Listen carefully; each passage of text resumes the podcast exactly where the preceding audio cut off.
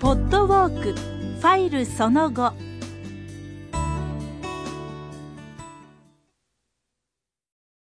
私は今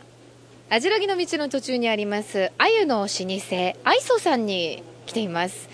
こちらはですね川に面したお座敷川床でねお料理がいただけます。元は鮎やうなぎなどの川魚の問屋としてもうね100年以上の歴史を持つ老舗ということなんですがこの川床がね本当に古い作りのお座敷になってるんですけれどもいい眺めなんです。宇治川に面しておりまして目の前にね人工的なものはほとんど一切入ってきません。本当に空と山と川とそれからいくつか橋も見えますね。アヒルの家族なんかもよかったら見つけちゃってください。ゆったりとリラックスしたお食事を楽しんでいただけると思います。でこのまま歩いていかれるという方はですねぜひほうじ茶アイスクリーム。これも珍しいですよね。色はね薄いコーヒーソフトみたいな感じなんですがしっかりとほうじ茶の風味がして香りも香ばしいですね。まったり滑らかなソフトクリームです。甘さも控えめですしね。よかったらこういうものをペロペロっと舐めながらこの網代木の道をゆったりと歩いていただくのもいいかもしれませんよ。お食事をされる方はここで一時停止して風景を満喫しながらお料理を楽しんでくださいね。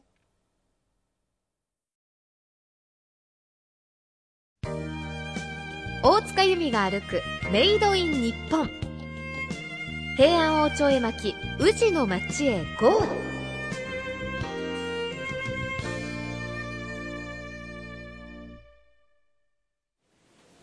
それでは地図に沿ってこの網代木の道を歩いていきましょう右手には宇治川が流れておりまして本流よりちょっと緩やかな流れといった感じですかね。これがもう少し先に行くとまた再びつながっているという感じでしょうか。えそして左手には、えー、お料理屋さんですとか旅館が立ち並んでいます。どれも風情がありますね。しっかりとした佇まいの旅館や料理屋さんが並んでおりますよ。でもなんかこう歩みもゆったりなりますね。こんな景色を眺めながら歩くと街の早歩きを少し忘れてゆったりとね歩いていただけると思います。いいですね。緑を見てそれからお寺なので心も休めて多分皆さん今だんだんと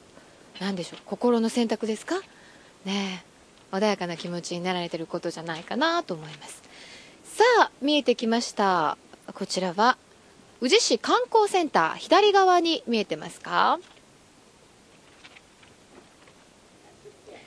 さあ宇治市観光センターの前に到着しましたか？ここは宇治市観光センターとお茶室があります大宝庵です。建物の中では宇治茶の無料シーンやお土産の販売また大宝庵ではお抹茶と季節のお菓子がリーズナブルなお値段で楽しめるんですね。本格的なお茶室なんですが初めての方でも普段着でね気軽に利用できます。さあそしてここでクイズと参りましょう。ルート B の見どころガイドにあるクイズの出題を見てください。さあいきますよ。日本にお茶の種をもたらした永西禅師。その種を宇治に植えた明英上人。そして茶道を完成させた千利休。この宇治茶の三大恩人を感謝する宇治茶祭りがこの川の少し下流にある宇治橋から行われます。さあそれではその時に使われる茶壺に汲む水。これは一体どこの水でしょうか？ヒントは今まで歩いてきた道にありますね。ずっと見てましたね。ずっと隣を歩いてきました。さあもうお分かりですね。答えは宇治川です。それでは宇治市観光センターを後にして地図に沿って網代木の道を歩いてください。川沿いですけれどもねこのね宇治川にはねアヒルさんがいるんですね。今日ちょっと見当たらないんですけど皆さん見つけられました？全部で4匹4羽？いると思われますがねそのうち3羽は仲良しなんですけれども1羽だけポツンといませんかどっか 遠くの方に。なんかあの愛想のお店の方にお伺いしたんですけれども何でもなんか3羽はもともといたアヒルさんなんですけど後から1羽やってきたみたいですね。後から加わった1羽だけ仲間に入れずにねいつまでもいけずされてるみたいなんですけれど見るたびに忍びないんですがよかったアヒルさんなんかを探しながらゆったりと散策してみてください。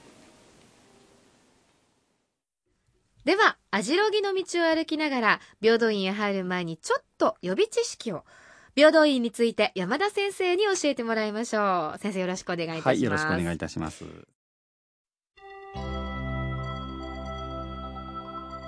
さあ世界遺産として平等院はとても有名ですが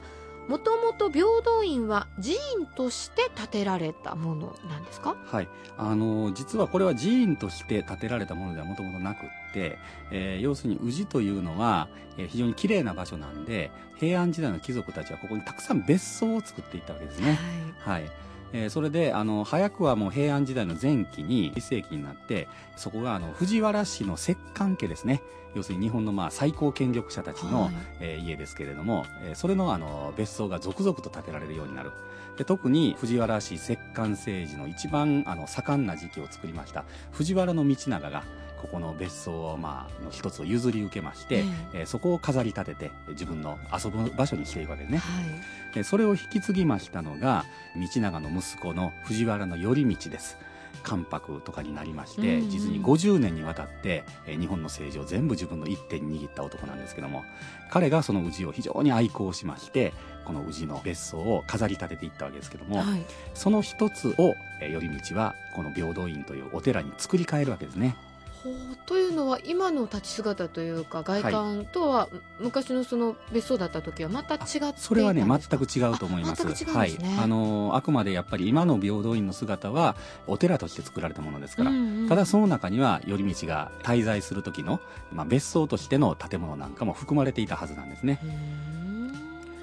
ですから、えー、あの頼道が平等院を建てたのが永正7年、えー、西暦でいうと1052年です。はいえー、この時期がやっぱり非常に大事なんですね。どういう意味で大事なんですか？その仏教では末法思想というのがありまして要するにもう世界はダメになるんだっていう、えー、世界は終わりなんだっていう思想があるわけですね、はいはい、最初お釈迦様が死んでからしばらく正法正しい法という時代が続き、うん、その後に造法というねあのお釈迦様の教えが廃れていく時代があって、はい、末法になるともうお釈迦様の教えは全然ダメになるんだというね一種の終末思想が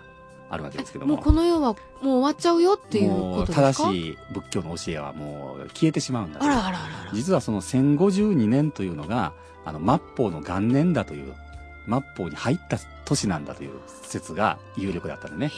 まあ、数え方はいろいろあるんですけども、はい、当時の数え方としたら1052年が、えー、末法の最初の年であるということになるわけです、うん、ですからやっぱり頼道は焦ったんでしょうね。その時代に、えー、救われない時代が来る。だからむしろその時に正しい仏教を伝える絢爛豪華な極楽浄土ともいえるお寺を作ることによって、えー、仏の教えを伝えていこう。そしてまあ自分も助けてもらおうと。あなるほど。思ったわけですよね。自分だけが助かろうと。あまあそれはあるでしょうね。たんですかね、はい、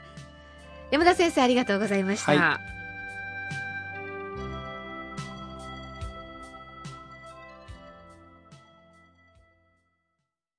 ここでルート B 音声ファイル5は終了です。次のルート C はいよいよ平等院の中をご紹介します。地図に沿って平等院表門まで来たら受付で配管料をお支払いいただき音声ファイル6を再生してください。